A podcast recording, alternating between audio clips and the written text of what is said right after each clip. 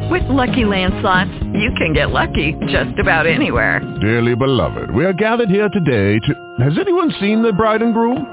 Sorry, sorry, we're here. We were getting lucky in the limo and we lost track of time. No, Lucky Land Casino, with cash prizes that add up quicker than a guest registry. In that case, I pronounce you lucky. Play for free at LuckyLandSlots.com. Daily bonuses are waiting. No purchase necessary. Void where prohibited by law. 18 plus. Terms and conditions apply. See website for details. Hello, everyone, and welcome to Journey to Success Radio Network. My name is Tom Too Tall Cunningham. I'm a motivational speaker helping people to live positively with and through the challenges of life. I've had rheumatoid arthritis from my jaw to my toes since the age of five. That's 46 years now. And in that time, I've had four hips, four knees, and two shoulders replaced, which makes me sound like a spider. And I've been hospitalized about 40 times. I also stand about five foot one, hence the nickname Too Tall, and that's due to the heavy daily doses of the steroid prednisone that I took to fight my arthritis. Of course, everybody knows that I always answer amazing when asked how I'm doing, and you can find out more about me and my uh, radio show at my website, Tom the number two and Tall T A L L dot com. My guest today is kind of a hero of mine, Dov Baron. In June 1960, while free rock climbing, Dov uh, Baron fell approximately 120 feet and landed on his face. The impact shattered most of the bone structure of his face, disintegrating some of his upper jaw and fracturing his lower jaw in four places. After nine reconstructive surgeries, no external evidence remains of the damage. However, this experience obviously was life-changing. Before the fall, uh, Dov had spent years building a reputation as a dynamic speaker and teacher in the field of personal and professional development, but it wasn't until sometime after the fall that he began to see the beauty and elegance of what had really happened and return to his own core, what he calls his authentic self. And today, uh, Dov is a mentor to leaders in a variety of fields. He is a thought leader and speaker. He's also a best-selling author of several books, including Don't Read This, Unless You Want More Money, and a hero somewhat of mine because his uh, radio show is incredibly well listened to and downloaded a lot. Uh, someday I'll have those numbers, but now I'm learning from him. Welcome to the show today. Thank you, Tom. It's a pleasure to be here. Thanks for having me on the show. I want to thank all of your listeners for taking the time out to tune in and listen to you, and and that you take the time to make sure that you have great gifts, great guests, so that you can give your listeners really high quality for the time that they put in. So I want to thank you, Tom, and I also want to thank the listeners for giving us their time. I appreciate that so much, and uh, I have looked at your picture online to see if there's any evidence of this face plant you did and all those nine reconstructive surgeries. Wow, that is amazing work. There is no, you must have had great doctors. Uh, well, actually, uh, first of all, I'll just correct them. I didn't fall in 1960 because if I'd have fallen in 1960, I would have been two and I wouldn't have built much of a career. Oh, 1990, yeah. 1960. You, you, you mirrored the number upside yeah, down. you're like a hundred years old. well, that might be true. I have a painting in the don't you know? um, no, there, actually, there are some photographs um, online, um, even on my Facebook page, of some of the earlier reconstructive surgeries, and you can see how mangled up I was. And yeah, I'm very fortunate that I don't look so so bad now. Um, I, you know, you said I must have had great surgeons. Initially, I didn't actually. Uh, they butchered me initially. Uh, crossed over the roof of my mouth so I couldn't speak properly. My jaw was lopsided. One eye was lower than the other. Um, to use my colorful language, they made a balls of me. And fortunately, I had great uh, surgeons later that I went and found and who did a really terrific job. So only if you know what you're looking for now can you see the scars. Wow. And so your experience kind of dovetails on what I try to encourage and inspire people to live positively through these adversities and challenges, many of them just come upon us. No, uh, not our fault, nothing that we did to cause it. Uh, it just happens. And so um, I have found also some, from some mothers I know that two mothers that have kids that were paralyzed uh, and uh, they said oh they're not taking it positively. I said how did they were they before? And they said well they were negative people before so they haven't changed. So i guess it helps to be positive before but was it really really really tough to maintain a positive attitude when you were in the middle of success now your face uh, scares people and you may not be able to talk and uh, all that success now is like in the past. Well, let's put things in perspective first of all. As you know, Tom, I'm very direct, so I'm going to be just as direct as I always am. And let's say, let me be really clear, and that when I felt there was nothing positive about it. It sucked. I knew it sucked, and I, and I was really a pissed off individual. There was nothing positive about me. Uh, I, I my whole life, my whole career, it's destroyed. Mm-hmm. And I spent the first nine months um, being positive. Actually, it was really interesting. I was nine months being positive, telling, "Oh yeah, it's going to be great. It's going to be, you know, people, how you doing? Oh, I'm doing great. I'm going to be back on my feet." And all the time focused on um, how I could get back. And it was on about nine months in, which is interesting about a gestation period. Mm-hmm. Uh, I gestated my, my own my own uh, transformation and at about nine months in, I remember clearly being in my living room, and it was like I'd been hit by a tidal wave of depression that literally knocked me to my knees, and I fell in a ball, crying, weeping, and realized that there is no back.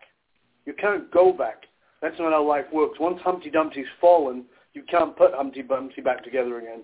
And it was at that moment I realized I couldn't go back.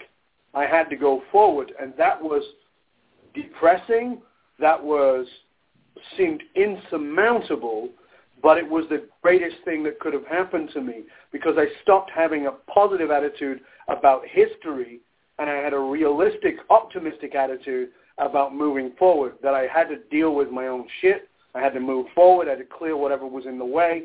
And I had to, I had to decide that it was about something bigger. And I had done that once before, which you probably, I'm sure you don't know, most people don't. But, you know, you talked about rheumatoid arthritis. Well, at 21, I was diagnosed with ankylosing spondylitis. Do you know Ooh. what that is? Yes, that's one of the over 100 forms of arthritis, and a painful right. one at that. And I was diagnosed with that at 21, and for those of you who don't know what it is, and I don't expect you to, it literally just bends you over at the waist until you you look like you're in constant bow position because um, the the spine has sort of welded itself together. Extremely painful, and I was told I would be in a wheelchair. Uh, sorry, that was 19 when that happened, and at 21, I decided seriously to do something about it. And five years later, went back to, I was told it was incurable. Five years later, I had to get a medical to get clearance for my immigration papers to Australia and was told uh, I couldn't get them because of this diagnosis. I went back to the doctor who diagnosed me and he gave me a clean bill. And I said, how do you explain that if there's no cure? And he said, I can't explain it. And I said, I'll tell you what I did so that you can tell your patients. And he said, nope, can't do that. That's not allowed. I'm not allowed to do that. I have to stick to the medicine. And I went, okay, good. Well, just sign me off and I'll go. And he did. And I continued on my merry way. So I've been defeated more than once. And this is the thing that I want all of you to understand. You know, Tom's talking about you know, being having to deal with uh, rheumatoid arthritis since he was five, 46 years, and you should really know it, that these things are not singular events. So I fell off a mountain. That wasn't the event. It was the one that's most notable. But there's been many falls in my life, and you, as a listener, have had falls. And the truth of the matter is, here's what I believe. It's not the truth. It's just the truth for me. Every human being has falls. Mine was literal. Some people's are financial. Some people's are uh, a divorce. You know, there's all kinds of ways to have a fall mm-hmm. that is metaphorical. And the fall, I believe, not the truth again, just what I believe, I believe those falls are there for a reason. I believe there are our soul, and I don't mean that in a particularly religious way, but that very core of who we are calling out asking us to step up and be bigger than the way we've been, and to put our ego aside and, and to work towards something greater, that there's something greater about us. And so, yeah, my fall from the mountain was, was my last big fall, but I had many, many falls before that. Some were literal, as, uh, like falling off things, and some were more figurative, like being diagnosed with ankylosing spondylitis. Wow. Wow.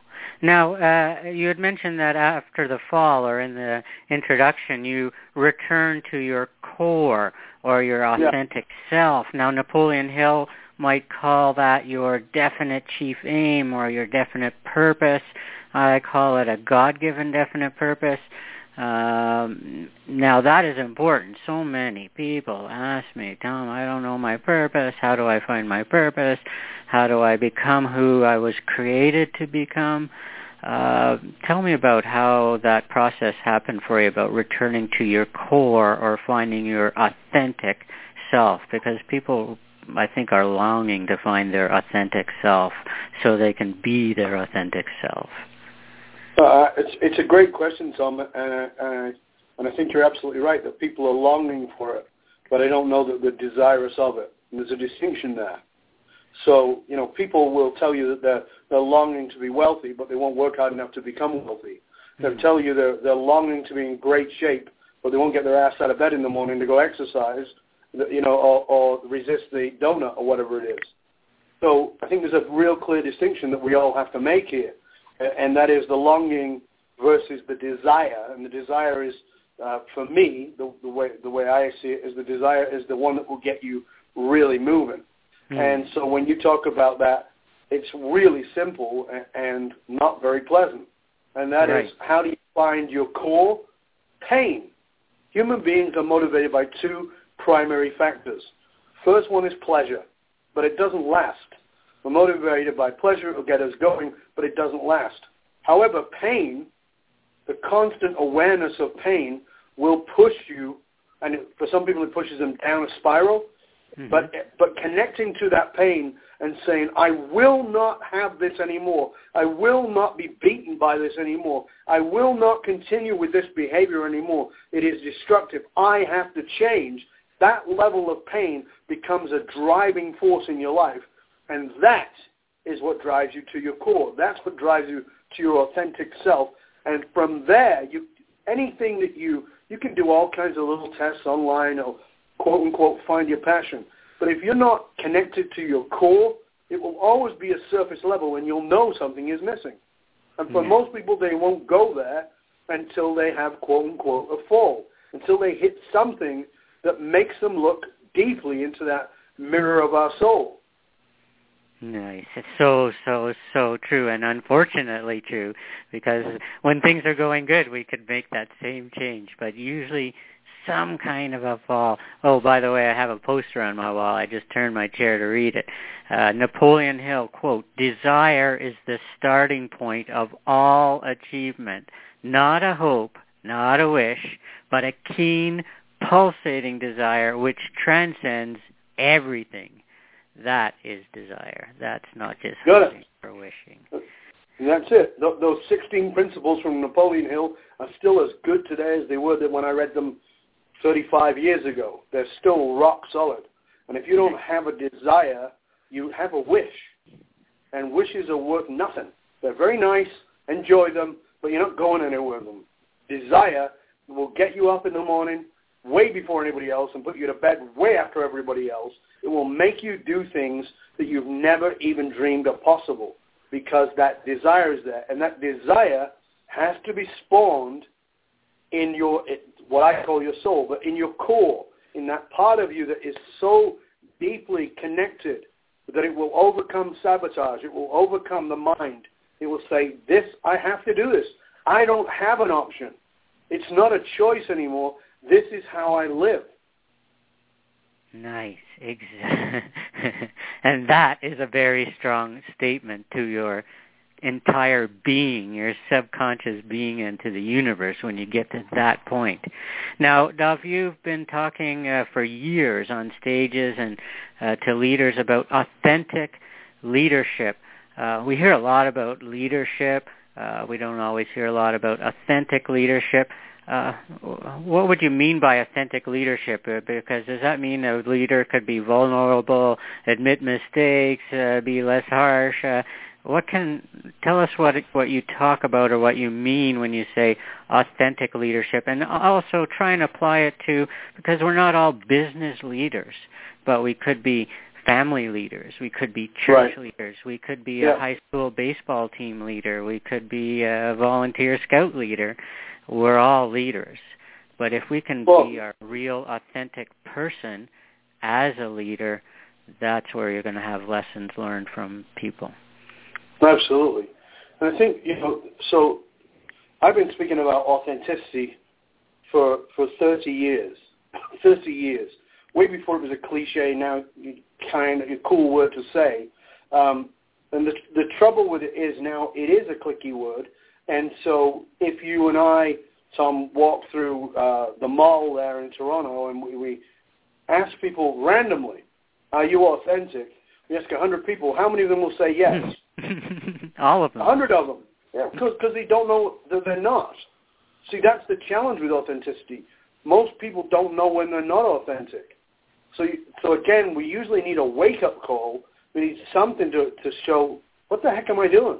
Right. So to be an authentic leader requires self-knowledge. And in in my writings, one of the things I talk about in some of my books, and in my latest book, which is called Fiercely Loyal, one of the things I state in there is uh, self-knowledge is the foundation of true authentic leadership. So if you have not, if you've not self-inquired, then you don't get to be a leader. Now, of course, I work with uh, big leaders in, in industries, in corporations, um, with Olympic athletes, with, with uh, professional athletes, with, with all kinds of leaders, uh, uh, Hollywood, whatever it is. I work with all those kinds of leaders. Leadership is, a, is, is very much a personal thing first. You can't really lead anyone else until you lead yourself. And leading yourself is not possible without self-knowledge. Anything, certainly not authentic leadership. So you have to know who you are. And knowing who you are is really knowing your strengths and knowing your weaknesses, knowing where to ask for help. One of the terrible things about leaders is they're often horrible at asking for help. They have to be right about everything, as opposed to Mhm. going, you know what, I don't know. Let me see if I know anybody who does know. And reaching out and finding out, because the great leaders, the real authentic leaders, are people who have resources. And by that I mean they know exactly where their weak spots are, and they have the people in place. And as a great example, um, Henry Ford of the Yeah. Ford Motor I was thinking of the same example. Go ahead. Yeah. When he when he was given a government contract that was worth back then, I think it was a million dollars. I may be wrong on the number, but it was a big, big money then. Let's consider it a million dollar, a billion dollar contract today. And so he had to go in front of Congress, and because they they were outraged that he was getting all this money, and they said, you know, how do we even know that you can you can manage this and you can fulfill this? And they said, you know, what what is the rate of return on this? And he looked in, at them and said, I've no idea. And they said, well, why would we give you all this money? And he says, well, hold on, I'll tell you why. And he points out to somebody in, in the in the auditorium, and he says, tell us what the rate of return is, Mr. Whoever, Mr. Smith, I'll make up a name. And he said, this is my accountant. And he turns up and tells them the numbers. And he says to somebody else, well, how do somebody, another congressman asks, how do you know if this if the material you're using is any good? He says, I don't. That's Mr. Jones. And he asks Mr. Jones, and he gives the answer.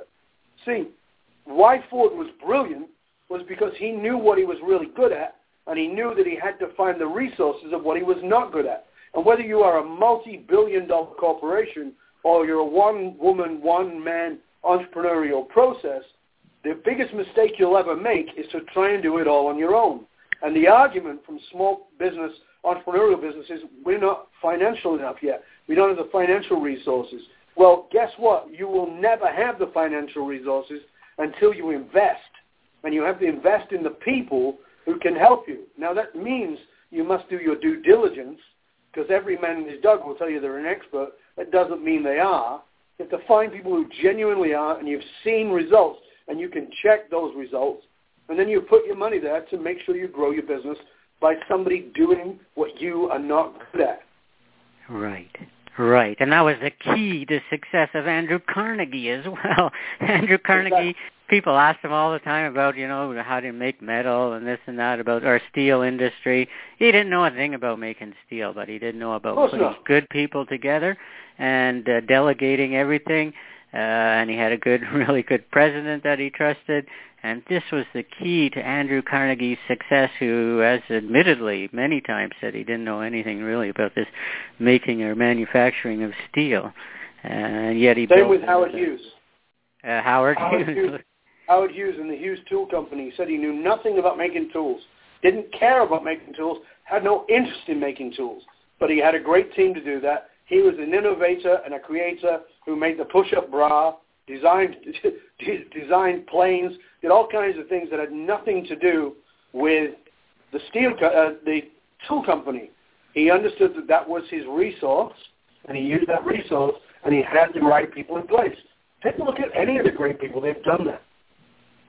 Right, and and it it might sometimes be hard for a leader to actually implement this because leaders tend to want to be in on everything uh, be busy, busy, busy, and they sometimes don't let want to let people who are probably nipping at heels for their job to have more responsibility. And so, how does uh, the, there must be some steps that you can uh, think of or talk about for an authentic leader to take? As you said, first you have to have that self knowledge. And often to get that self knowledge, you may need some outside people from outside your company giving you that self-knowledge, not some. There's no doubt that, that that's not outside people is not even for a second any other option. Here's the news, folks, not just for you, but for me, for all of us. Nobody is objective in their own subjective reality. you can be objective about your own reality. So you need somebody who can see what you can't see. We all don't know what we don't know. We all don't know what we blind ourselves to, and you've got to get outside help. And again, you've got to do due diligence and make sure you can trust that person. But if you can, if you really can trust that person, th- this can be, this is the thing that can catapult you in your success, is having great people and knowing your weaknesses, asking for the help, but also knowing yourself.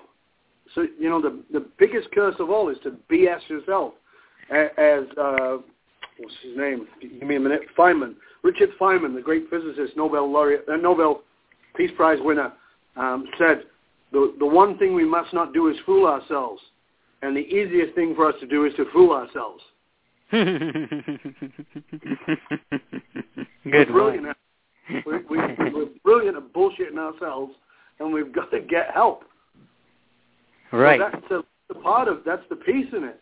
Uh, and many of the leaders I work with go from being 70 hour a week people down to 30 hours a week. Uh, several of the leaders I'm working with right now, uh, one of them I can think of right now takes 14 weeks a year off.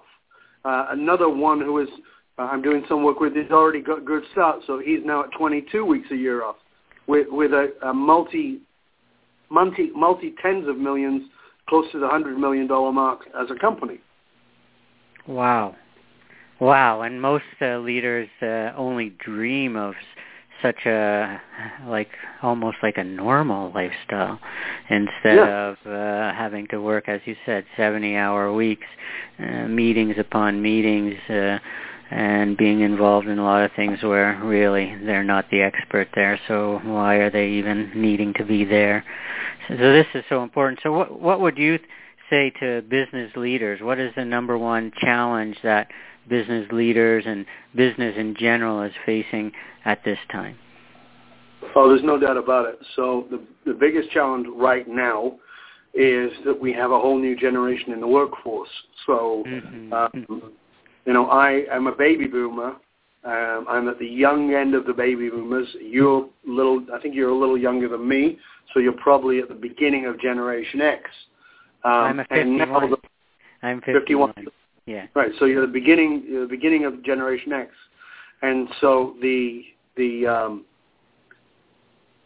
the next generation is we went from baby boomers to Generation X, and the next one are the millennials. And the challenge is that millennials, the greatest challenge in business right now is is that the largest workforce in the history of the industry, uh, which was of course the baby boomers, now is millennials. They're going to way outnumber us. Uh, baby boomers are entering retirement age at a record number, and millennials are now the oldest end, uh, 30 to 35 years old, so they're in leadership positions. And here's the deal. Millennials do not want to stick around. So when you and I started our working careers, we were asked, what do you want to be when you grow up? And that meant you chose a 20, 30, 40-year career. Millennials don't want that. They're not interested in that. And my, my new book called Fiercely Loyal, which will be out at the end of September, it speaks directly to how to build – fierce, fiercely loyal millennials, how to have them work with you and stick with you. The greatest challenge they have is keeping top talent, keeping the top talent stay with them. How do you do that? And that's what we work with. Wow, that sounds almost impossible to have millennials love to work with you and be fiercely uh, loyal. That is, if if if businesses could do that, that could turn them around. I'm thinking about what if someone like myself, 50, 60 year old leader in a company, uh, and he has a lot of uh, millennials working for him.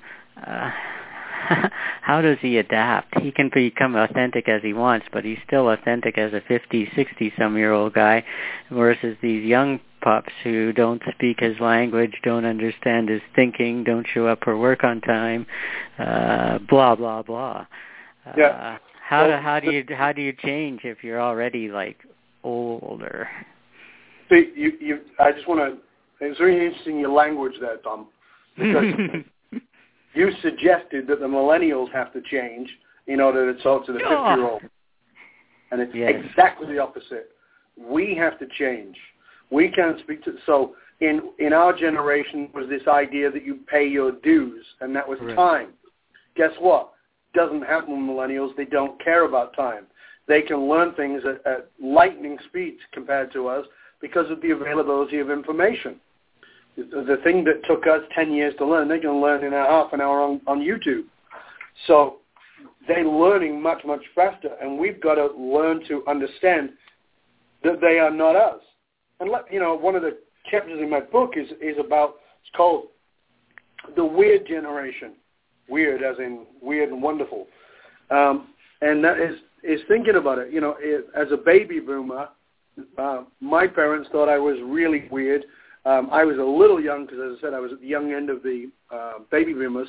But baby boomers were the hippies. They were 1968 hippies. They were make make peace, not war. They were doing acid and partying and and dropping out, man. You know, and they weren't going to work for the men.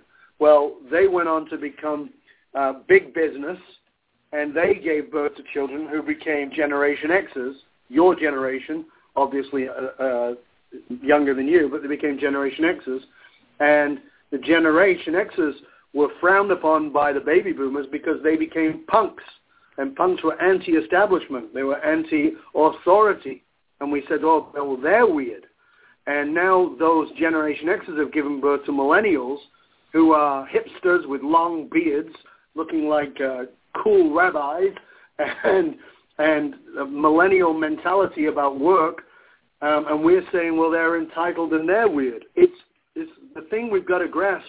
Like we've got to get over this idea that the younger generation don't know anything and that they're weird. No, they're not. They're different and we have to adapt. They don't. We're, oh.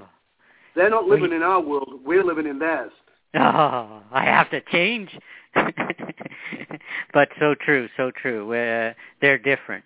Uh, I just went through some training with Honda recently, and yeah, that's what they emphasize as well. That this uh, new generation is different. They're just they're not better or worse, just different. And so exactly. Now, that uh, you mentioned your book, Fiercely Loyal, upcoming end of September. The subtitle yep. on that is How High-Performing Companies Develop and Retain Top Talent. Uh, that must be one of the most key, crucial things that could add to a business P&L and uh, even balance sheet is retention of people. Just if you add up the costs of re- uh, hiring, recruiting, training, uh, and brilliant minds. You may hire someone brilliant and lose them. That just can lose momentum in your business like crazy. Well, people don't realize that that, um, that the average. So first of all, training and development is a foregone conclusion. It's a foregone expense, meaning you don't have a choice. You've got to do it. Somebody comes into your company, they don't know the job. You've got to train them. That's all there is to it. And the average company will spend 1.5 to 2 times the annual salary of an individual on their training and development. Well, if you're spending 1.5 to 2 times the annual income of that individual and they leave in a year, that is a depreciating asset. And people wow. are appreciating assets over time. So you've lost money by hiring that person. What's more, and that's only one side of this, what's more is in order to train them and develop them, you have a fund. You have a training and development fund. Now, the problem is that the people who are loyal to you and who stay, now their fund has gone down. They're not getting developed because the, that particular position or position has got such a high turnover rate that it's sucking that fund dry. So the people who are staying with you are not getting the development and the training that they want so they can evolve, so they can climb the ladder or whatever it is. So this is a horrendously high costing problem. Wow, I hadn't even thought of it about the yeah, year what did you say, one point five times their salary in 1. developing 5 to 2 them. times their salary, yeah. Right, and so if they leave in a year, you just lost money. You lost money Well, right on your P and L statement. You lost money. If they leave in two years, you, you've only broken even. You've got no return on your investment. So if you don't keep those people for three years, you've got nothing. You've got somebody Wow. filling a seat. That's it.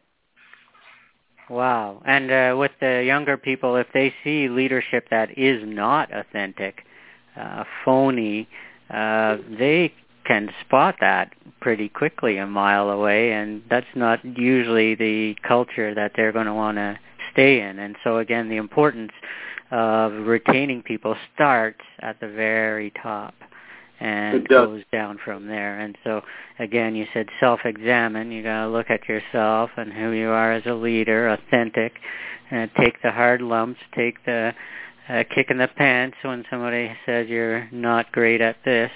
Um, and uh, so also um uh, give us maybe three or four tips for these uh, C-level people to uh, that they can do to keep their people fiercely loyal, as you talk about in in the book, because it is so important. Absolutely. Well, first of all, the thing you need to know, and again, I want to give you a moment to get a pen because this is really important and it's well well worth you writing down. A- And I'm going to tell you in advance that you might be going, well, I'm not, I'm not a 10 million, 20 million, 100 million, 1 billion dollar company. I'm a small entrepreneur. Okay. I promise you, if you take notes on this and think about how you can apply this, because whether you, whether it's now or tomorrow, you will be dealing with millennials as employees, as contractors, or as customers. And what I'm going to share with you right now around loyalty and millennials applies to all of those categories. So first and foremost, as an employer, you need to know that your millennials want autonomy. They want autonomy. So what does that mean? Well, the idea of, you know, we, we think that if we were going to uh, motivate somebody who was a baby boomer or even a Generation X, we would talk to them about the corner office. Millennials don't care about the corner office. They have one. It's called Starbucks. they want independence. They want they want autonomy. So you've got to be able to give them that autonomy. And part of that autonomy, I was having a discussion today with a big CEO, and he said, you know, he said, yeah, I don't know how to deal with them. He said, I have a daughter who's one. And he said, you know, he said she was working for a company she absolutely loved, and then she had this problem with the HR person, and she left because of it. And I said, what was the problem? And she said, the HR person made a comment about her clothing, about her attire. And I said, yep, dead in the water. And she, he goes, really? And I go, yeah, autonomy. Autonomy means I am me. You can't tell me how, who to, how to be. So they want to come to work in clothes that you and I are going, what the hell are you doing? or they you know they've got tattoos, and you know in our generation that was for drunken sailors. Now it's cool and trendy. So we have to autonomy means you have to really accept that people are who they are, and they're not going to necessarily fall inside your guidelines. And so your what you want has to change.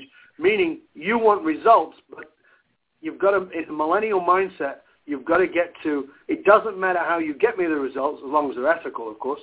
It doesn't matter how you get me the results. I just want the results. And they go, okay, fine. So autonomy, number one. Number Yeah. two is mastery. They want mastery. Now, what that means is if they work for you, they want to know that you are going to spend money training and develop them in order for them to get better at what it is they do. And what's more is that will change fast. So as soon as they feel they've got it, they'll want to move to something else. And the interesting thing is that we think of millennials as, or we tend to think of millennials as being quote unquote entitled. But the interesting thing about all the millennials I've interviewed and worked with is they actually want responsibility. So they want mastery so they can get higher levels of responsibility. That's the second one. Third one, and, and in many ways this is the most important, although there's more to come, um, is that they they need to be doing meaningful work, meaning that they need to know that your company is purpose driven and that there's meaning to their work beyond the paycheck. They're not as motivated by the paycheck as, as the previous generations. They need to know it's meaningful work. Number four, they need to make sure that they have an emotionally safe place. Large corporations are struggling for innovation today, and the reason is because it's still being dealt with in, in an old leadership model. And if the dictatorial leadership model works, there's no emotional safety. No emotional safety, guess what? You have no innovation. And finally, finally, if you want to build great loyalty, you have to have a culture built on an authentic, what we call a full Monty story, a story that reveals the trials and tribulations of the company, and it has to be real. So not some bullshit spin. It has to be real. And that means that the person telling it has to be real. So if I was telling it about my company, I would have to talk about the struggles we've had. If I'm telling it about myself, I'd talk about the fall. And then I would have to tie those two things together. And this piece is something that if you're in a business on your own and you're a single entrepreneur or you're a CEO of a billion dollar, multi-billion dollar organization, you cannot miss this. You have to have this. It builds fierce loyalty in, in your employees, in your consultants, in your suppliers, and in your customers. And that's one of the things that I do as well. I have the Authentic Speaker Academy for Leadership.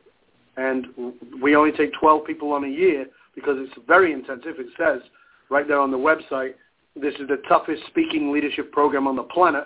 You will want to quit if you get in, should you qualify, um, although you can't. Once you get in, I can throw you out, but you can't quit. It's incredibly tough. But it, the reason it's tough is because it takes you to that core, takes you right down to the very core of you so you can develop this powerful, powerful, powerful, authentic story that will create fierce loyalty. People will become fiercely loyal and even evangelical about you and what it is you do. Wow, wow. And and people um stories are so important. Uh, we don't really care about facts and we care about them, but you know the P&L statement shows this is not a story. And if you can really put together an authentic story of who you are as a leader, who the company is, in your view of the company authentically, um, you, as you said, you will have people fiercely loyal because people love a, uh, to follow a story, an authentic, genuine, honest story. Uh, double-ended question here. Um, Sure.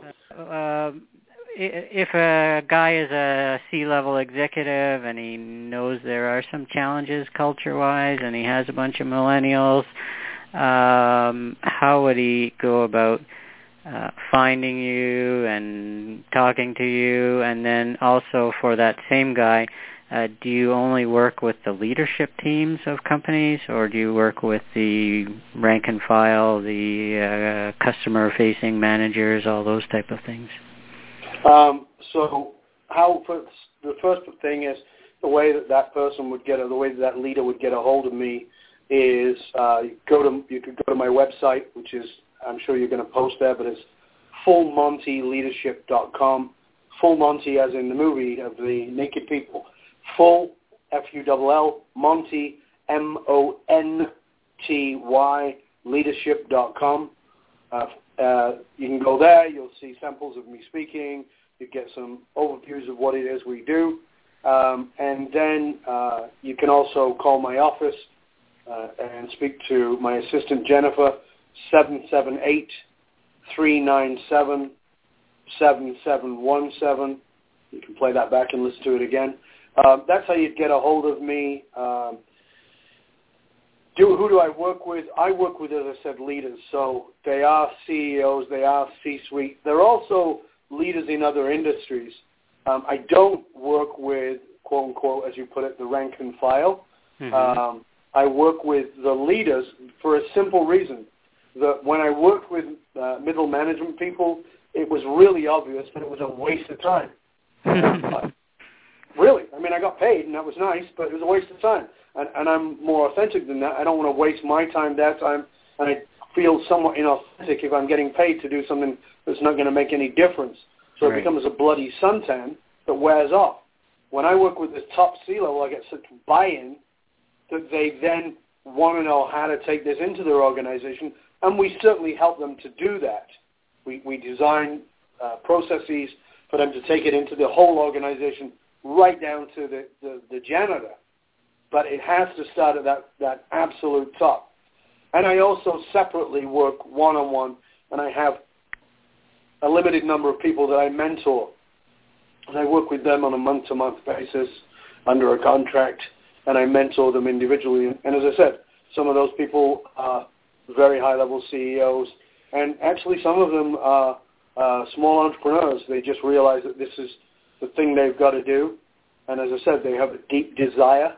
It's, it's not a choice that they've got to do it. And one of the things I posted today is that there are three great excuses that will keep you stuck. One is I don't have the money uh, which sometimes in a corporate sense comes out as we don't have it in our budget. I don't have the time in a corporate situation that says this is a big ship to turn around. Mm-hmm. And the third one is um, they'll think I'm crazy. Um, that turns around with, well, I have to get the board to sign off on it. Uh, all of them, just so you know, are all bullshit. They're lies. Don't believe them for a second. And I'll tell you why. Because every one of us has done something against that meaning you have not had the money, but when the desire, not the, not the want, the desire was big enough, you found the money. I know I've done it. I've spent my rent back, you know, 30 odd years ago. Uh, spent my rent to do something that I knew was really important and vital to my moving forward. And I did it. Mm-hmm. Um, we don't have time. I don't know many people who are much busier than I am, but I always find time when something is absolutely important enough to me. I have a big enough desire. And the third one is when something matters enough to you, you will have to own that, which means you are willing to face the, the, the naysayers. You are willing to say, I am, I and what I want to do here is so important that even if they think I'm crazy, I will do this. And you've done that too. So we've all faced those big fat lies and called them the truth. And the only reason that they are true is because the desire wasn't big enough. But when the desire is big enough, you make it happen. Nice. Now I'm going to go over your website again because with your wonky accent there, some of my friends won't understand what the heck you said. So Full Monty, everybody remembers this movie, Full Monty. I didn't see it, but I know what it contains, naked nakedity. So uh, Full Monty, F-U-L-L, Monty, M-O-N-T-Y. And then is it leadership after that? Yeah, fullmontyleadership.com. So fullmontyleadership.com for those of you who don't understand Australian. I didn't. I didn't claim that I speak Canadian yet. Uh, you, know you have you have to say a a lot more. A. Sorry. you know what? Let me let me let me give let me give your listeners a gift. Is that yes, okay? please. Yeah, I love gifts. Okay, write this down. F as in Freddie, M as in mother, loyalty, fmloyalty.com. Okay. If you go there, uh, I've got a special report there. You can you can go there and you can download that special report, and it goes through the three sentences that you can use to generate fierce loyalty. And again, these questions work really great, um, certainly with employees, but they also work with customers. Wow. Ooh, with customers. Yeah, you can use it with your customers. Um, I've got sales teams now using these. They've tweaked them a little bit, working them with sales teams, having enormous success. So I'm going to put that on my website, but uh, for those of you again who didn't understand, it's FM Loyalty, L-O-Y-A-L-T-Y. I guess FM is standing for Full Monty. So fullmontyloyalty.com. Get those questions. Imagine if you had questions that can make your customers fiercely loyal. Uh, man, I'm going to go get it myself. So fmloyalty.com and then fullmontyleadership.com. I went to Amazon today, and you're blessed to have a unique name, not any other Dov Barons, too many in the world. and when I uh, put your name in Amazon, there was seemed like there was a page of books. There was like three or four or some odd number of books. So they can also go there uh, when your Fiercely Loyal book comes out the end of September. But just to, if they want to go there beforehand, they're welcome to do that. Go to Amazon, just type in D-O-V-B-A-R-O-N, Dov Baron, and you'll see there's a good selection of books there already. Yep. And you can also find my podcasts and my radio show on iTunes. Again, just put in Dov Baron and then search under radio or search under podcasts and you'll find my podcast and radio show there. And of course, I'm on YouTube and Twitter and LinkedIn and Facebook and all those kinds of places. So just reach out to me any way you want. Amazing, and uh, this is uh, my inspiration now to get the show onto iTunes, uh, build up my listenership uh, to the numbers you had, where, which are legendary. I never even would have thought of putting those numbers on paper as a goal. So uh, amazing. Thanks so much for your time uh, today, uh, Dov. I appreciate it so much. Leaders, if you lead any group of people, uh, corporate leaders, you really need to speak to Dov. Uh, be authentic with yourself, your strengths and weaknesses. Get back to a 30-hour week instead of a 90-hour week, and get people who are going to be fiercely loyal so that when you're working your 30 versus 90 hours, you don't have to worry. So uh, fullmontyleadership.com. Get the three questions to make your employees fiercely loyal and customers at fmloyalty.com. And of course, come to my website. All the details will be there as well. Have an amazing day, Dov. Thank you. Thanks for having me, and thanks to the listeners for tuning in.